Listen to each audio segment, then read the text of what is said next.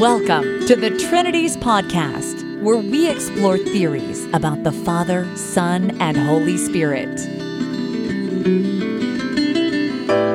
Do you love God enough to think about Him?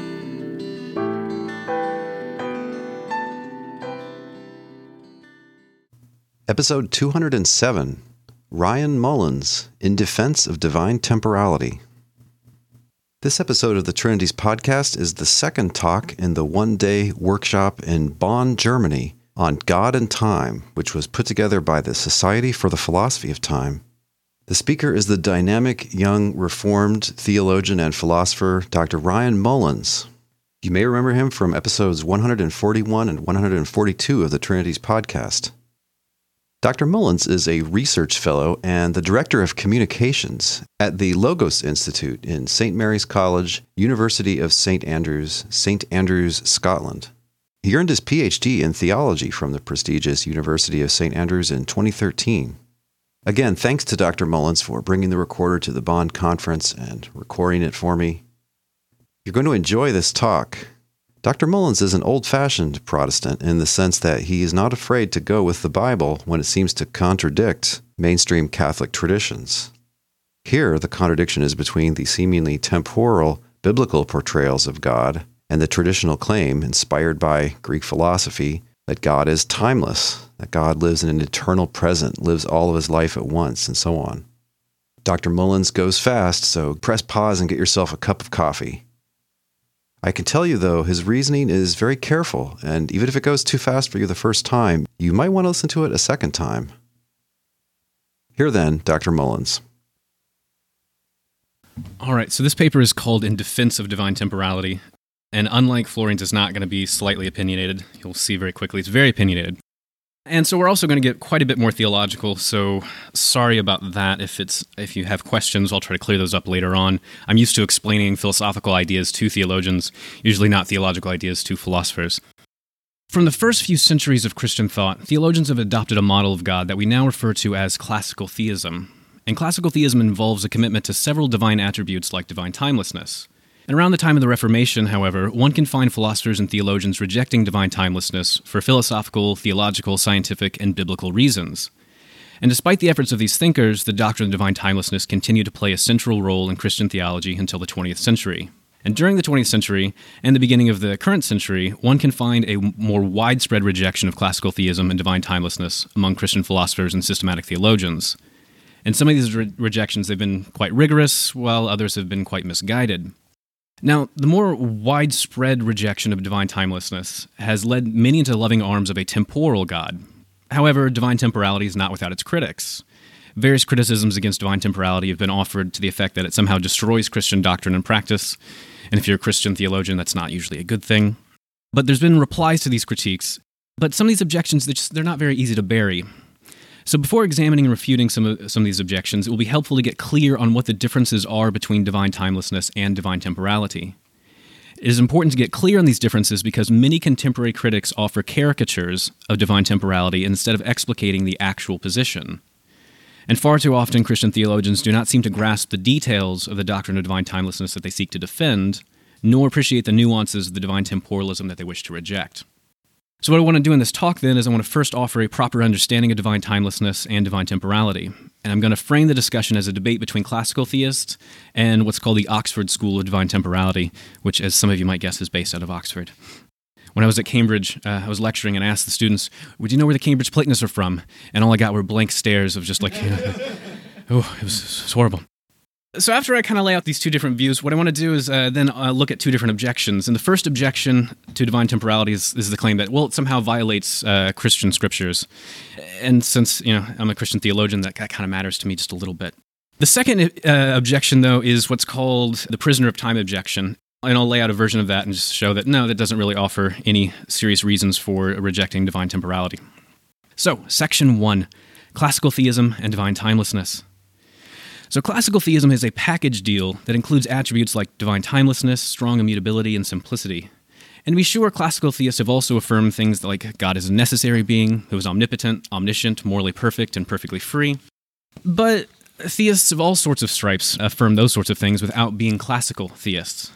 So there happens to be an open theist in this room sitting right next to me, and he's going to affirm that God's, you know, perfectly free and omnipotent, omniscient, and so on. And he's going to reject, uh, you know, other claims about classical theism. So, what distinguishes classical theism from other versions of theism is its commitment to a God who is timeless, strongly immutable, and simple. And even further, these attributes are often taken to be mutually entailing. And elsewhere, I've given a thorough articulation of divine timelessness and its systematic connections with divine immutability and simplicity, and all the historical details of how these doctrines are developed. So, here I'm just going to be very brief and focus most of my attention on divine timelessness. So, for the classical theist to say that God is timeless is to say that God necessarily exists one, without beginning, two, without end, three, without succession, four, without temporal location, and five, without temporal extension. Now, these first two conditions, existing without beginning and without end, you know, those seem quite obvious conditions for a being to be eternal. But conditions three through five, they, they usually need to be unpacked a bit more. So, in order to properly understand condition three, the claim that God exists without succession, one must be aware of some metaphysical and theological commitments among traditional as opposed to contemporary classical theists. Classical theists traditionally have held to what's, you know, what I'll call a relational theory of time, where time exists if and only if change occurs. If there is change or succession, there is time. As Rory Fox notes, succession and change served as the fundamental basis in the Middle Ages for determining whether or not something is temporal or non temporal. And according to classical theism, God is timeless and as such must exist without succession. Further, for classical theism, God is strongly immutable such that he does not and cannot suffer any intrinsic or extrinsic change. This is contrary to what sometimes uh, what some contemporary thinkers will say, where they'll say that you know a timeless God can undergo mere Cambridge changes. But classical theists, like traditionally, have said no, that's that's that's false. Classical theists like Augustine, Boethius, Peter Lombard, Thomas Aquinas, and even some Protestant uh, theologians like James Arminius held to what's called a doctrine of divine simplicity. And on the doctrine of divine simplicity, God does not have any properties at all, not even accidental Cambridge properties like being referred to as the creator, redeemer, lord, or judge of all men, which is a very radical claim, but they are incredibly explicit about this. So, Classical theism traditionally claims that God cannot even undergo extrinsic change.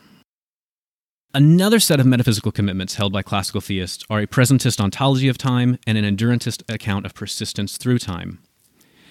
Now, on presentism, you know, only the present moment of time exists. Past no longer exists. The future does not yet exist. You can unpack the semantics of that however you would like. Now, on endurantism, an object persists through time by existing as a whole or all at once at all times at which it exists. And since the present is the only moment of time that exists, the object exists as a whole at the present. Now, knowing this commitment to presentism and endurantism will help one understand various classical statements about the timeless God. When classical theists speak of the timeless God, they often speak of God as existing as a whole or all at once in a timeless present that lacks a before and after. And it was common in the ancient and the medieval, medieval world to speak of God as existing in the present, but to give this present a non temporal reading. This is why God's eternal present exists uh, without a before and after on their understanding. It was also common to say that one could, if you wanted to speak in the vulgar, you could speak of God in past, present, and future tenses. But you know, classical theists they, they don't want to speak in the vulgar. You know, they want to be polite, so they'll say we should only speak of God in a present tense. And so instead of saying things like God was or God will, one should say that God is. And here, this present tense is is given a non temporal meaning by the classical theist. Now, understanding presentism and endurantism will also help you grasp conditions three through five the claim that God exists without succession, without temporal location, and without temporal extension. So, presentism and endurantism will also help one understand some of the classical arguments for divine timelessness. So it was common for classical theists to compare and contrast the temporal present of creatures with the timeless present of God, as well as compare and contrast the temporal endurance of creatures with the timeless endurance of God. For example, the 14th century philosopher Nicole Oresme notes that there are different kinds of duration. One kind of duration is appropriate to things which endure through the successions of time, and he says another kind of duration is not successive, but refers to the continuity of everything together and to the things which cannot be altered. It is called eternity. And to quote Oresme even further, he says, Of necessity, this type is without beginning or end and without succession, but is at once complete as a whole, and this is the duration of God.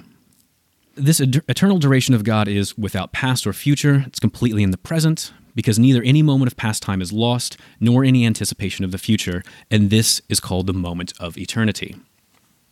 Now, you might wonder how the classical theist can justify this comparison. How does the classical theist move from presentism and endurantism to an endurant God who exists in a timeless present? Uh, the move is supposed to go a little something like this. So there's this thing called the method of perfect being theology, and I can talk a bit more about that during the Q&A if you'd like. It starts with perfections that we find in creatures and then seeks to remove any of the creaturely imperfections that you might perceive to be associated with them. And from there, one will have what, what medievals call a pure perfection that, that can be predicated of God.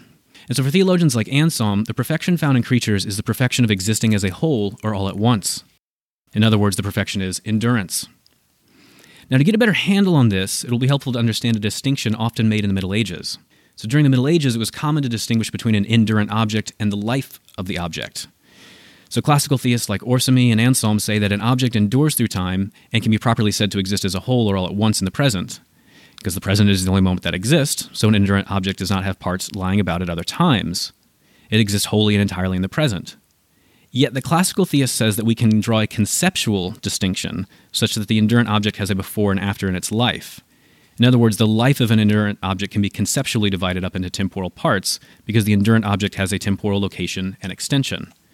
And classical theists maintain that conceptual distinctions are perfectly appropriate to predicative creatures, but we cannot say them of a simple and a timeless God. For classical theists, conceptual distinctions are repugnant to divine simplicity, and as such must be removed in order to arrive at the pure perfection of existing as a whole, or all at once. As Anselm explains, quote, what either actually or conceptually as parts can be divided into parts, and this is altogether foreign to God. So we can get a bit more Protestant as well, so we're not just looking at Catholics.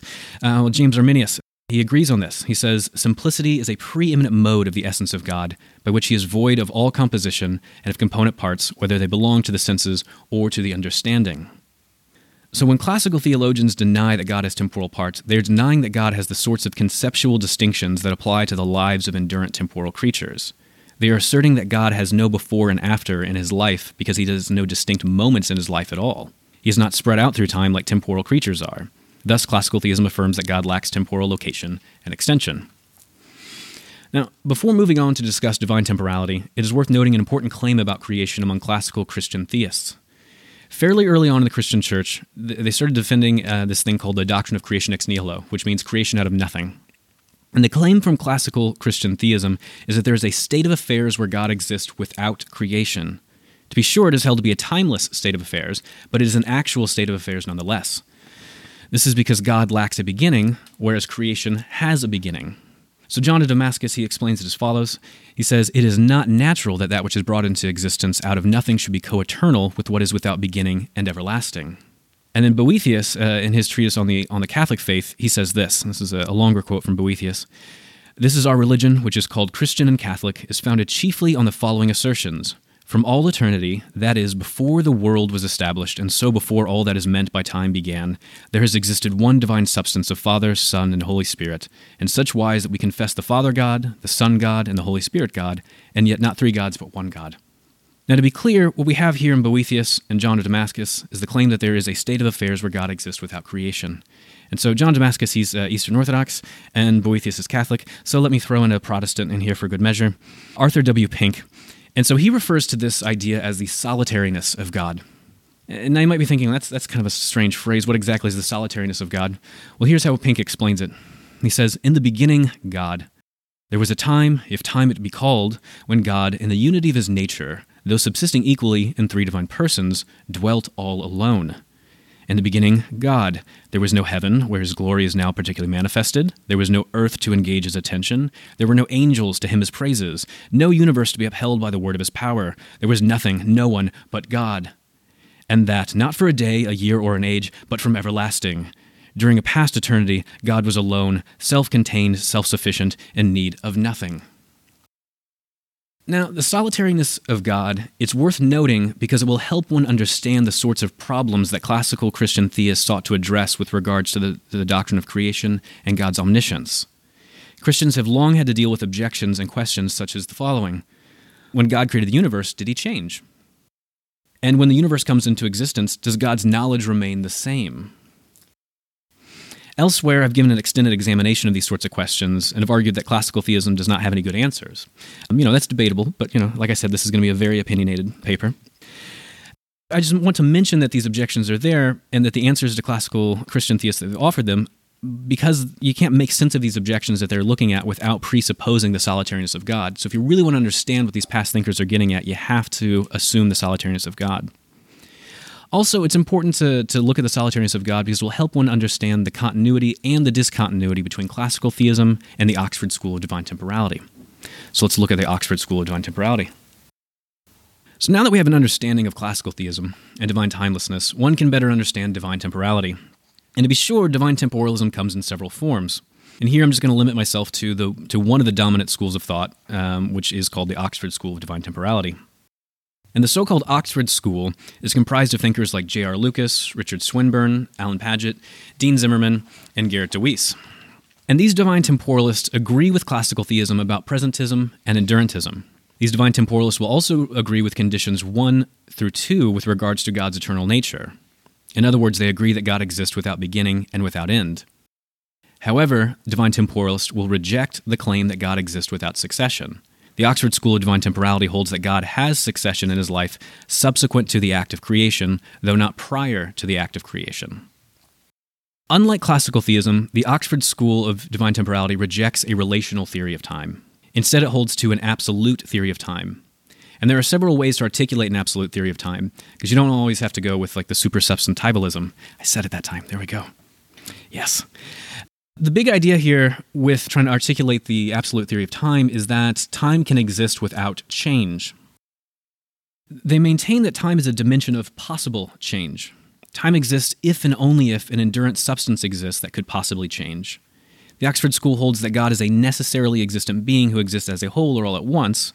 Further, God is not strongly immutable as classical theists say, but instead he is weakly immutable. God is immutable in that his essential nature cannot change, but he can undergo essential intrinsic and extrinsic changes, like becoming the creator, redeemer, and lord of humanity. Since God exists necessarily and is capable of undergoing change, time exists necessarily. Time exists because a personal God exists. Thus, time is a necessary concomitant of his being. The necessary concomitant of his being, that's a phrase that Newton and Samuel Clarke would, would typically say. Much like classical theism, the Oxford School affirms the solitariness of God, or the claim that there's a state of affairs where God exists without creation. What makes the Oxford School unique is that it denies that this state of affairs is timeless. Since the Oxford School affirms the absolute theory of time, they will say that time can exist without change. Again, all that is needed for time to exist is possible change, and a necessarily existent and perfectly free God fits the bill. Now, the Oxford School also holds to a type of conventionalism with regards to the metric of time time cannot be measured unless there are laws of nature that provide a uniform periodic process by which one can develop a metric. In the absence of laws of nature, time can have a topology, events can be earlier and later than each other, but time will lack an intrinsic metric. As such, there is no truth to statements about the length of temporal intervals in the absence of uniform laws of nature. So, in light of this, divine temporalists of the Oxford School will say that God exists in unmetricated time prior to his free act of creating universe. Prior to creation, God exists in a temporal vacuum, or what Dean Zimmerman calls a dead time, where there is no intrinsic change. As such, there is no fact of the matter as to how long God has existed. The solitary state of God prior to creation lacks a beginning and lacks any measurement. In this solitary state, God can freely choose to create the universe if he wants and enter into covenantal relations with his creatures if he so desires. Again, it is the possibility of change that grounds the existence of time. Upon creating the universe, God brings about intrinsic and extrinsic change in his life. God's life begins to undergo succession when God freely performs the act of bringing the universe into existence. His present life then consists of a one to one correspondence with the cosmic present of the universe. His eternal present sets the boundary for the universe's cosmic present. And after creation, God's life contains a before and after, just like every other endurant being. Now, further, since God created a universe with uniform laws of nature, God has created a universe with a temporal metric. This means that it is possible to develop a clock and make measurements about the length of periods of time. And for Swinburne, this means that we can date God's acts by the time at which they occur on the universe's clock, and we can even say that they last as long as those events in the universe with which they coincide. In other words, once God creates a universe with uniform laws of nature, God creates a clock by which we can measure his life. So we can say that God has existed with the universe for 13.8 billion years, give or take a million years, you know, given, you know, uh, depending on your calculations. When the Trinities podcast returns, Dr. Mullins considers common objections against the thesis of divine temporality.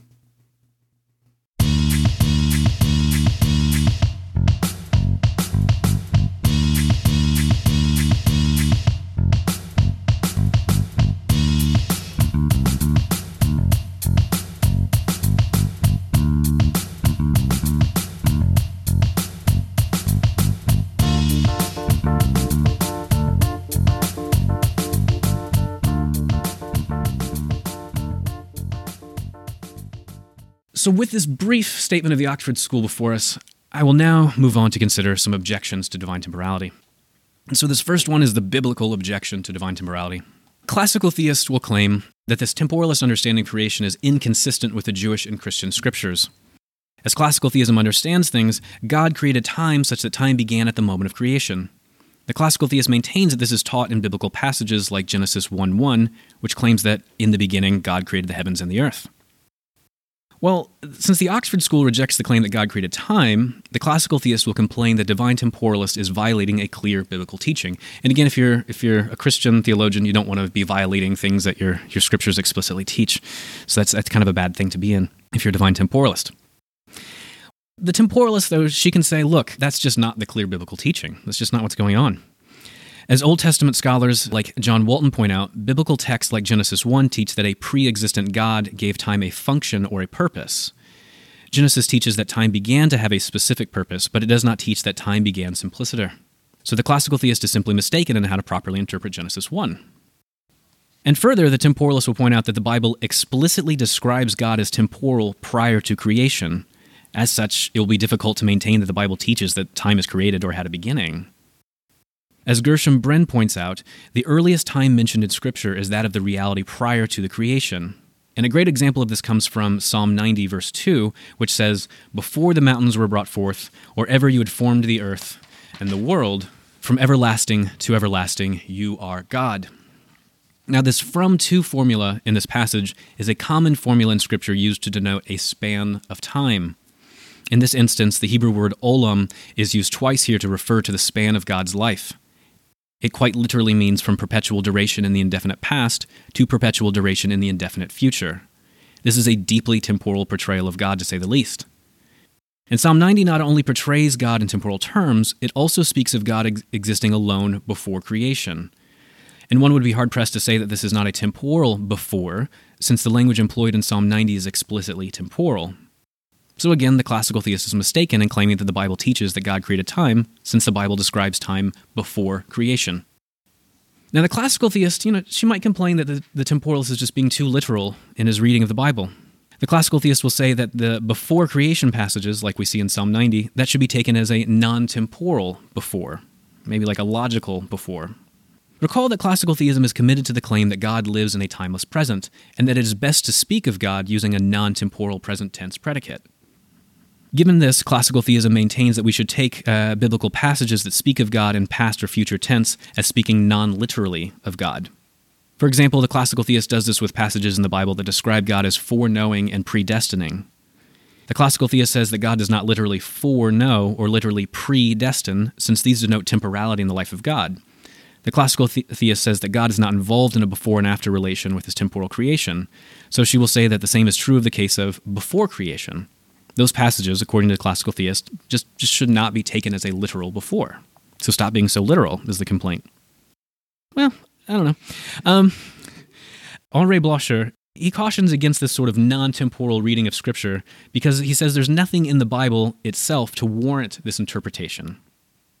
He writes In the absence of any distinct encouragement in Scripture itself, it requires a bold move and involves a perilous step if one deprives biblical phrases such as predestination or before the world began of most, if not all, of their meaning. So, look, the temporalist can complain that the classical theist is on a shaky hermeneutical ground when, uh, since the Bible does not clearly teach divine timelessness anywhere you know, maybe if there were a hint of divine timelessness in Scripture, one might have some motivation to interpret Psalm 90's before creation in a non temporal way. But the divine temporalists will point out that there simply is no hint of divine timelessness in Scripture. This is because all of the biblical words for eternity are temporal words. As the biblical scholar George Ladd puts it, quote, biblically, eternity is unending time. And further, the Bible has no problem with speaking of God in past, present, and future tense. For example, the author of the book of Revelation continually speaks of God as the one who, quote, was, is, and is to come. As David E. Aune points out, the author of Revelation's way of speaking about God in all three tenses was rather unique in the ancient Jewish and Greco Roman context. So, other Greco uh, Jewish authors during the surrounding centuries spoke of God in a non temporal present. They're using this, this, this way of talking about God as timeless, but the author of Re- Revelation refuses to do so. The author of Revelation is trying to point out that God has a past and a future, and that his promises for the future are something that we can find hope in. This is not a timeless portrayal of God, but instead is it is, it is explicitly temporal. And this is quite similar to uh, in the Old Testament in Exodus 3:14, where God declares to Moses the divine name Yahweh. Today we often translate this as saying as God saying I am who I am. And this has led classical theists throughout most of church history to insist that God is speaking in a non-temporal present tense. However, uh, most biblical scholars today claim that the passage is better translated as I will be who I will be, and as biblical scholars point out, God is declaring that God has a past and that the Hebrew people will know who God is by what God is about to do in the future. When Moses says, God, who are you? God says, You know, I'll be who I'll be. You're going to know who I am by what I'm about to do. So just, just wait a minute and watch. So in Exodus 3, God is freely choosing to identify with the suffering of the Hebrew people in order to redeem them and the world. This is not a God who exists in a timeless present. This is a God with a history and a future. You can even say this is a God who has a narrative identity as well. This is a God who is active in the present, so again, there's no hint of divine timelessness in biblical passages like these, so there's no justification for interpreting the Bible in a way that the classical theist is insisting upon. However, the classical theist will protest. She'll, she might say that there are passages in Scripture that point out that God is not like a man, and so that God does not change. And there are passages like Numbers 23, 1 Samuel 15, and Malachi 3, where they say, God is not a man, he does not change. And so the classical theist might maintain that these passages teach a strong doctrine of immutability, whereby God does not undergo any intrinsic or extrinsic change. However, again, most contemporary biblical scholars deny that these passages teach a strong doctrine of divine immutability. Biblical scholars deny this for two reasons. First, as the Old Testament scholar R.W.L. Moberly explains, the passages deny change of God in a very specific respect. So they only say God does not change in a very specific respect. And that specific respect is that God is not a liar. God's not going to lie to you. The claim in these biblical passages is, is, that God does not change with regards to his promises, his covenantal promises. Unlike humans, God will not go back on his promises. That does not get one to, to a God who does not change in any way, shape, or form. Second, contemporary biblical scholars will deny that these passages teach a strong doctrine of, of divine immutability because one must interpret them within the larger Hebrew understanding of God. And overall, the Hebrew Bible has no problem explicitly stating that God changes in his plans, actions, relations with creatures, and so on. And one example comes from Hosea 11, verses 8 through 9, which says that God does change his plan of wrath to a plan of forgiveness precisely because God is not a stubborn man who lacks compassion. So we have passages that say God's not a man, so he's not going to change, meaning he's not going to take back his promises. When he makes a promise, he's going to stick with it. And then we have a passage here that says God does change because he's not a man, because God has compassion, unlike the rest of you awful people who just lack compassion. Not to say anything about you, because Hosea is speaking to a different audience. Now, again, the proponent of divine temporality will say that the classical theist is simply mistaken in how to properly understand Scripture. However, the classical theist need not be committed to a mistaken understanding of Scripture. A classical theist could admit that the Bible does not teach that God is timeless. The classical theist Louis Berkhof admits this. He's like, yeah, the Bible doesn't teach it, but he maintains that classical uh, that Christian theists should affirm divine t- uh, timelessness on philosophical grounds instead of on the basis of biblical revelation. However, yeah, if you're going to make that move, you have to uh, answer a very particular question. If you're going to be a classical theist and say the Bible doesn't teach that God is timeless, you have to explain why did God not reveal himself as timeless then in the Bible, but instead re- revealed himself as temporal? Why did God do that? Well, the 17th century theologian Stephen Charnock, he takes up this challenge. And Charnock is an ardent defender of divine timelessness, and he notes that the Bible does not teach that God exists without succession. However, he offers a reason as to why the Bible does not teach this. Charnock says that God knows the weaknesses of our concepts and our inability to understand the doctrine of divine timelessness. Thus, according to Charnock, the Holy Spirit describes eternity in the Bible as simply without beginning and without end. So basically, because we're all too stupid to understand the concept of timelessness, God's not going to reveal himself as timeless. Now, I find this, this really implausible. Uh, Charnock, he has a really good grasp of the doctrine of divine timelessness, as do most major theologians throughout church history before him. So it is odd for Charnock to say that our minds are too weak to grasp the concept of divine timelessness, because he has a, he really gets it. He knows it. He knows what's up. So I suggest that classical theists look elsewhere for an explanation as to why God did not reveal himself in the Bible as existing without succession. Here's another way to go. John Tillotson, he's a, he's a contemporary of Charnock's, he offers a different answer as to why God did not reveal himself as timeless in the Bible. The reason that God did not reveal himself as timeless is because God is not, in fact, timeless. Tillotson, he's got a nice, he's got a sharp tongue about him. So, um, so Tillotson, he says, look, it, it's inconsistent to maintain that a timeless God is coexistent with succession. A being that exists without succession cannot be omnipresent with a universe that is constantly undergoing succession. So Tillotson says the answer to our puzzle is to reject divine timelessness. He says that we should stick with the plain meaning of the biblical text when it says that God exists without beginning and without end. And Tillotson says that we, we need to believe what the Bible says and not, quote, the unintelligible notions of the schoolmen who affirm that God exists without succession. Again, like I said, he has, a, he a sharp tongue, so I'll try to make my tongue not quite so sharp, but yeah, we'll see. Now, ultimately, I agree with Tillotson. The classical theist has no biblical grounds for rejecting divine temporality. Instead, the biblical portrayal of God is explicitly temporal. The proponent of divine timelessness will have to develop objections against divine temporality on other grounds. And that's what the next section is. So let me take a drink of water and I'll tell you all about it. When the Trinities podcast returns, Dr. Mullins considers the popular objection that the thesis of divine temporality makes God a prisoner of time.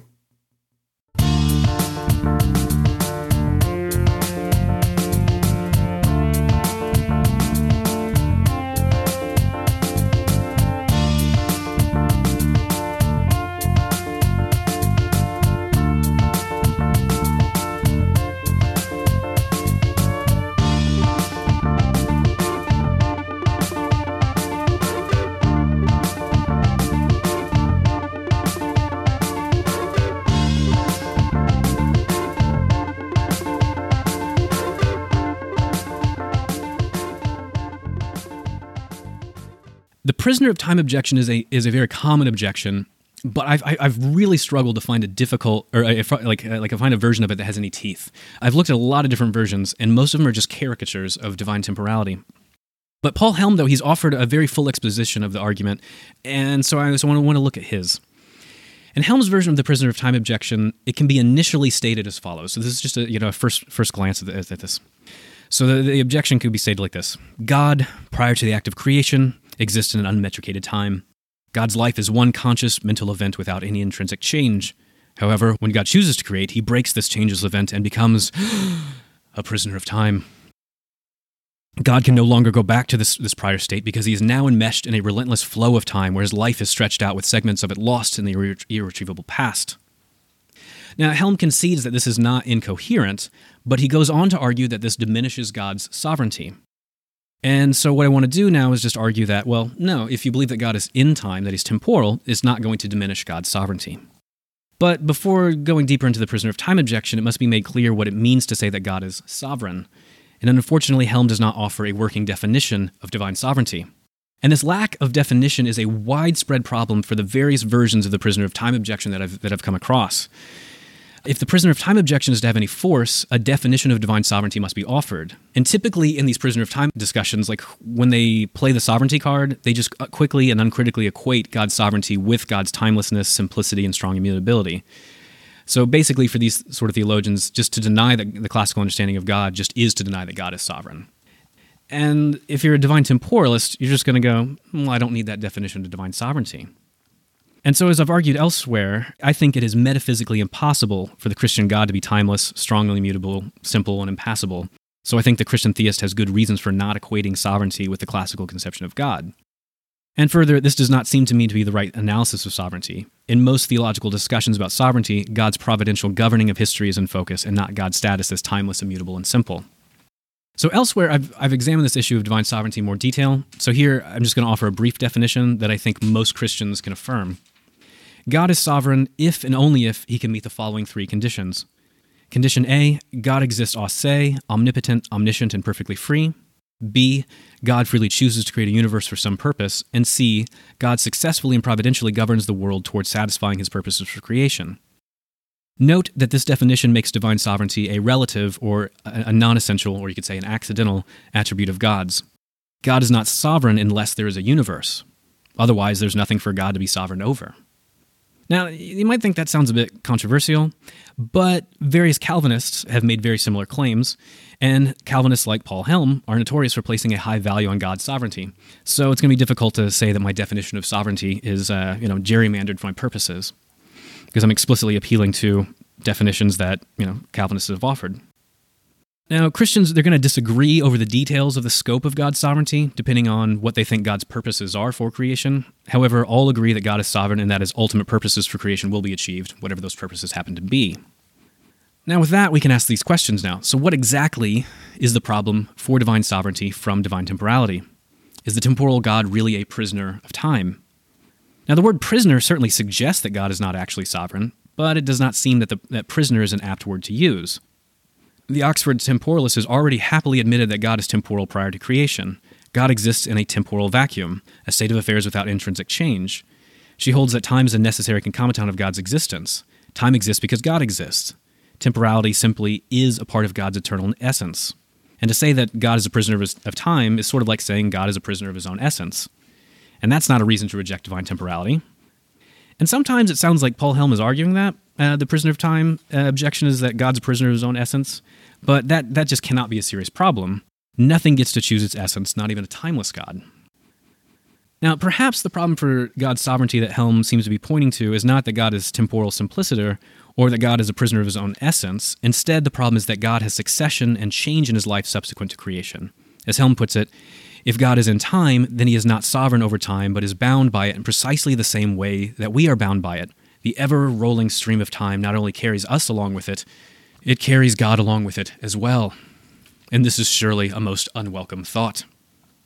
Eh, again, I don't really really see why this is a problem. Is it really a problem for divine temporality? Is it a problem for God to have succession in his life? Does having succession really diminish God's sovereignty? I don't think so. And in order to demonstrate this, I shall show how the temporal God can satisfy all three conditions of divine sovereignty. So, first consider condition A. It says that in order for God to be sovereign, God must exist a se, omniscient, omnipotent, and perfectly free. Now, to say that God exists a se is to say that God's existence does not depend upon nor is derived from anything outside of the divine nature. An omniscient being knows the truth values of all propositions. An omnipotent being can actualize any logically and metaphysically possible state of affairs that is maximally consistent with the way the world is. And this will rule out God performing sinful actions since he is perfectly good. And it will also rule out other things like changing the past. Aquinas is really clear on that. And finally, to say that God is perfectly free is to say that there are no non rational causes that influence God's actions. And classical theists have long agreed with this sort of analysis of aseity, omnipotence, omniscience, and perfect freedom, so the temporalist is not engaged in any special pleading when she affirms these definitions as well. Of course, theists have always offered, you know, different nuances here and there, but there's a fairly broad agreement among classical theists and Oxford temporalists over the affirmations of condition A for divine sovereignty, so the temporal God satisfies condition A for sovereignty. So look at condition B now. It says that God is sovereign if and only if he, off- he freely chooses to create a universe for some purpose. Christians of all varieties have different detailed accounts of God's purposes for creating a universe. However, they all seem to agree on a minimal claim. And this minimal claim is this part of God's ultimate purposes for creation is that he be related to a temporal universe. You could say it's a loving relationship. You know, that's usually what Christians are going to want to say because the Christian is going to want to insist on a great deal more than this minimal claim, but I only need this minimal claim in order to show that the temporal God can easily satisfy condition B of sovereignty. Nothing about God being temporal prevents God from freely choosing to create a universe in order to be related to it. Well, what about condition C? It says that God is sovereign if and only if God successfully and providentially governs the world towards satisfying his purposes for creation. And there do not seem to be any obvious problems here for divine temporality. In order to understand this, recall two claims from above. First, the minimal claim about God's purposes for creation. God creates in order to be, to be related to a temporal universe. Second, recall that the classical theists and the divine temporalists agree that there's a state of affairs where God exists without creation, and a state of affairs where God exists with creation. The temporalist thinks that it is metaphysically impossible to reconcile these two states of affairs on divine timelessness. When creation comes into existence, God will stand in a causal relationship with the universe. This is not a causal relation that God had from all eternity. The temporalist claims that God cannot go from existing alone to existing with a universe and remain timeless. The act of creating and sustaining a presentist universe must bring about succession in the divine life. And the temporalist insists that the God of the Bible began to create ex nihilo, or out of nothing. God was not eternally creating the universe, but instead freely began to create the universe at some point in the past. Temporalist says that God cannot begin to perform an action without bringing about change and succession in his life. This is because causes are always temporally prior to their effects. This is also the case because performing an action necessarily involves actualizing a possible state of affairs. In the act of creation, God goes from having the potential to create and then begins to exercise or actualize that potential. Having succession is a necessary consequence of God freely exercising his omnipotence in the gracious act of creation. So, change and succession do not threaten God's sovereignty because change and suc- succession are the direct consequence of God freely exercising his divine power. So, condition C for divine sovereignty cannot be satisfied without God freely exercising his divine power in order to be related to the temporal universe. The temporalist is saying that God does not become any less divine by freely creating the universe and taking on succession in the divine life. This is because it is metaphysically impossible for God to create a temporal universe and relate to it without God undergoing succession. God's inability to do that, which is metaphysically impossible, is not a strike against his sovereignty, so the divine temporalist has satisfied condition C for divine sovereignty. When the Trinities podcast returns, Dr. Mullins briefly considers how a classical theist, who would be a proponent of divine timelessness, might respond to his arguments.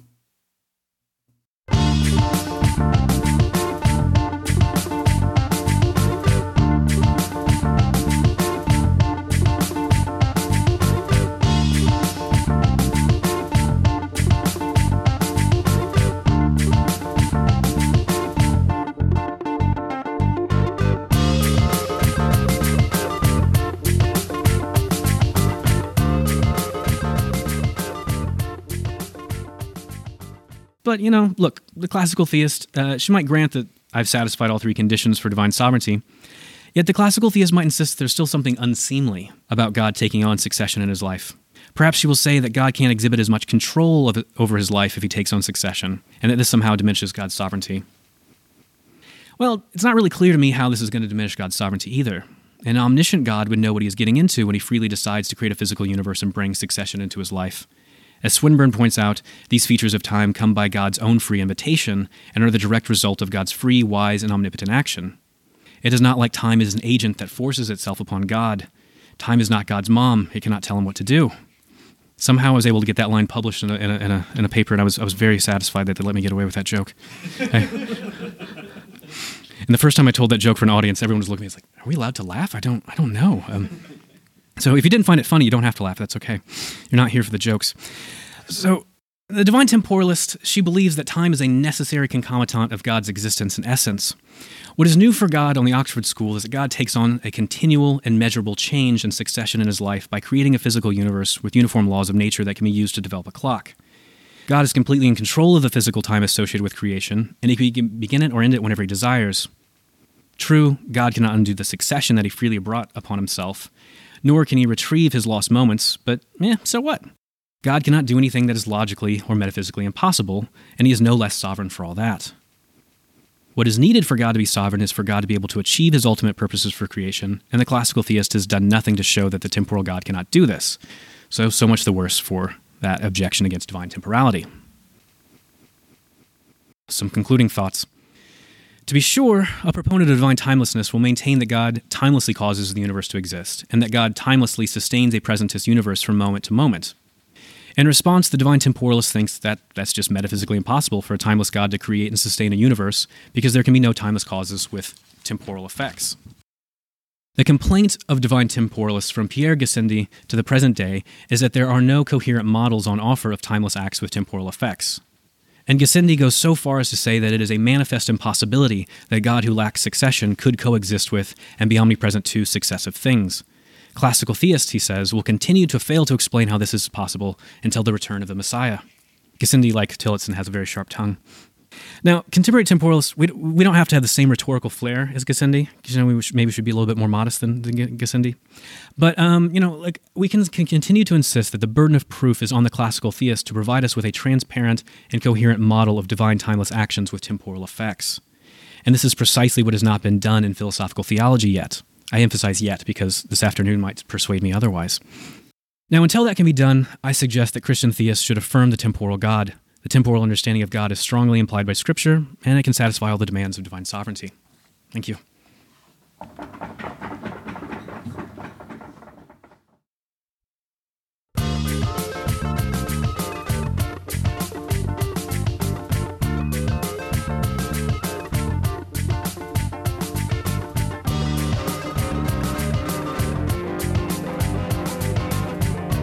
Today's thinking music has been Monarch of the Street by Loyalty Freak Music.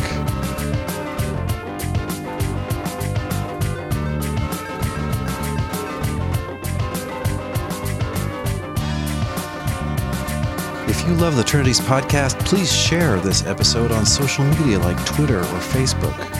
And help other people to find the podcast by giving us an honest rating and review in the iTunes store for your country. You can also support the Trinities podcast by giving a certain donation per episode. If you're interested in that, please visit patreon.com slash trinities. Finally, let us know what you think. Give us a comment on the blog post for this episode, or join our Facebook group at facebook.com slash groups slash trinities.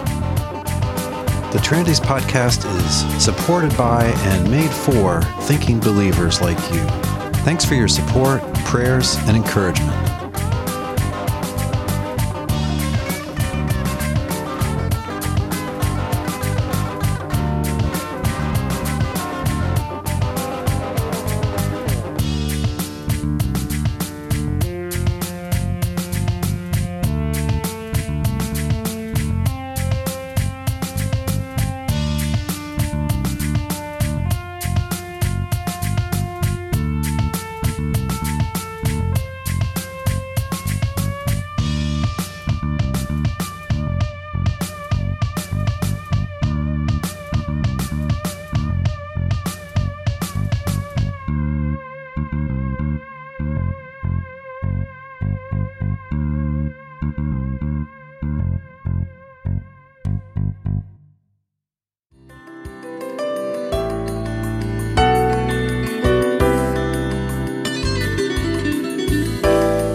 Listening.